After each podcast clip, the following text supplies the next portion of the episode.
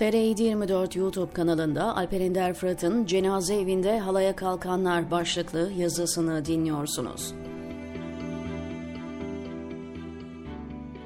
Ülke çok ağır bir ekonomik krizden geçiyor ancak bu kriz bir devlet harcamalarına uğramıyor bir de futbol kulüplerimize. Türkiye'de hem Süper Lig hem de 1. Lig kulüplerine bakanlar ülkenin parayı çok kolay kazanan bir petrol ülkesi olduğunu zannedebilir. Çünkü o kadar kolay harcıyor ve parayı zayi ediyorlar ki bu muamele ancak emeksiz kazanılmış servetlere yapılabilir. Transfer ayının başlamasıyla büyük kulüpler özellikle Fenerbahçe ve Galatasaray yine uçak indirme yarışına girdi. Yurt dışından kalkan uçaklar İstanbul'a sürekli olarak futbolcu taşıyor. Milyon dolarlar, 10 milyon eurolar havada uçuşuyor. Kulüpler birbirlerine çalım atmada, birbirinden futbolcu çalmada sınır tanımıyor. Fenerbahçe ve Galatasaray'ın bu sene aldıkları futbolcuların sadece bonservis bedeline ödedikleri para 50'şer milyon euronun üzerinde. Futbolculara ödenecek maaşları yani kontratın tüm maliyetini söylemiyorum bile. Bu rakamlar her an değişebilir, çok daha fazla artabilir.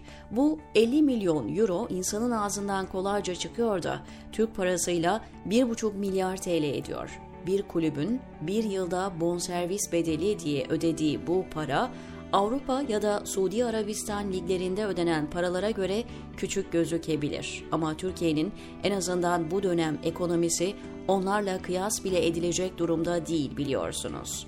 Hani büyük kulüpler de olsa neticede bunlar Türkiye'nin kulüpleri ve ülkedeki büyük ekonomik krizden normal şartlarda kendilerini vareste tutmaları mümkün değil. Fenerbahçe, Galatasaray her sene olduğu gibi bu senede geçen seneki takımlarını yıkıp yeni takım kurdular. Galatasaray geçen seneki başarıya rağmen yeni sezona tam 12 yeni futbolcu transfer ederek girdi.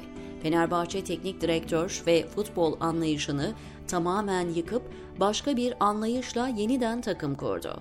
Aynı başkan ve aynı yönetim kurulu üyeleri bir önceki yılın anlayışını tamamen yıkıp Jorge Jesus'la farklı bir formata geçmişti. Bu sene Jesus'la yaptığı değişikliklerin hepsini yıkıp yeni bir şey kurdu. Neticede kulüplerimiz her sene yüz milyonlarca euroya mal olan bir yapboz tahtasından başka bir şey değil.